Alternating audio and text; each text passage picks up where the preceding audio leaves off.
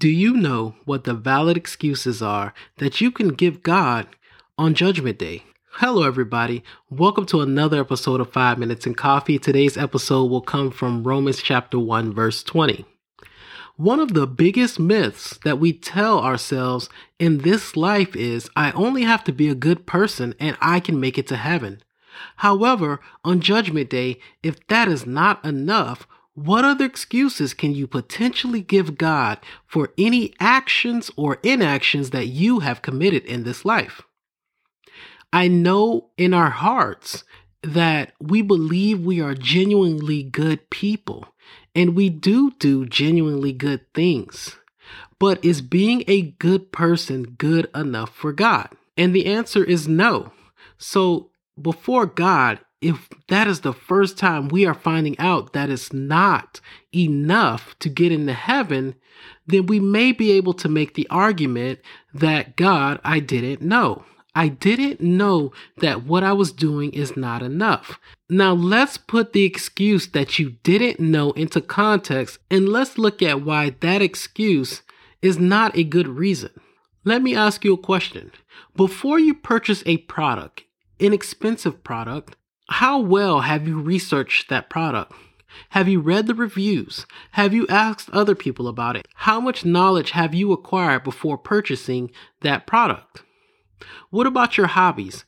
How invested in your hobbies are you? Can you tell me when you first fell in love with your hobby? How much money are you spending on that hobby? Is this the type of hobby that you're able to enjoy with someone else? What about your favorite TV show? Can you tell me what is the origin story of each character? What is your favorite story?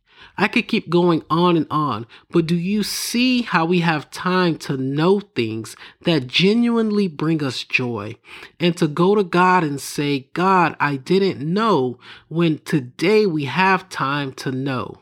The I didn't know excuse is not going to work because we genuinely invest our time energy, and acquire knowledge for the things that we truly want. What about if we make the argument that God made me this way and the struggle that I have, I am not able to overcome? Well, what if my struggle is, Dear God, I did my very best not to commit adultery, but it was too much for me? I really did try, dear God. Dear God, I really try not to gossip. I know it hurt people, but it's so much harder for me to not gossip than anyone else, but I did the best that I could. Or, dear God, insert whatever excuse you have, and then add, I could not make the change. And if we look at the excuse that I am stuck this way, I could not make the change, let's examine that in a similar context as we did the prior excuse. Let me ask you some questions. Have you ever lost any weight? Have you ever gotten married? Have you ever started a new job or a new career? Do you still think the way that you thought 10 years ago? My point is, we are all capable of change, and sometimes life causes us to change. And when those changes come upon us, we learn to make different decisions because we recognize a change is needed. For instance, I used to play basketball all day, every day. When I got married and have kids and started my career, I had to make a change where I put my time. God has already told us that in the areas where we are weak, to depend on His Son to help us get through the challenges. Are you actively depending on Christ to make a change? Are you going to go before God and say, I could not make the change. I've been made this way, and I've also did not depend on your son. Let's look at this argument from another context. What about all of the people who had your same exact struggle and yet made the change God asked them to?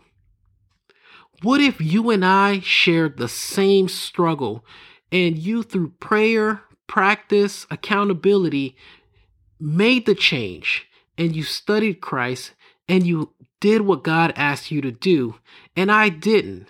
And I said, God, I could not make the change.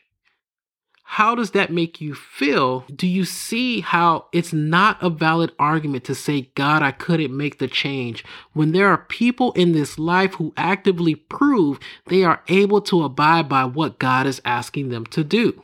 I know some of us truly think our situation is unique and that we will have a valid argument before God about why we couldn't do something that He asked us to do.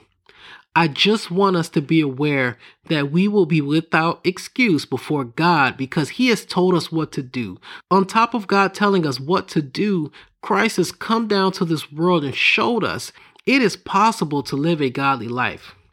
I am not trying to make light of anyone's situation and say, you need to change, you can be better, that your struggle isn't real. That is not my point. What I'm saying is, we really need to take what God is asking us seriously and put ourselves in position to overcome the things that keep us from God. Some of us struggle because of the environment we are in and the relationships we refuse to break away from. Some of us struggle because we cannot commit to God and study His Word. Some of us struggle because even though we attend church, we are really not engaged, causing us to be lukewarm. So at this point in our lives, if we find there is a barrier between us and God, now is the time to remove those barriers and put ourselves in position to be accountable and obedient to God there will be no excuse that we can give. For every excuse we can give, our lives will show that we were capable of overcoming it. Our lives will show that we had time to make the change, and God's word will not return to him void. This is not a beat up on sinners episode because I myself am a sinner.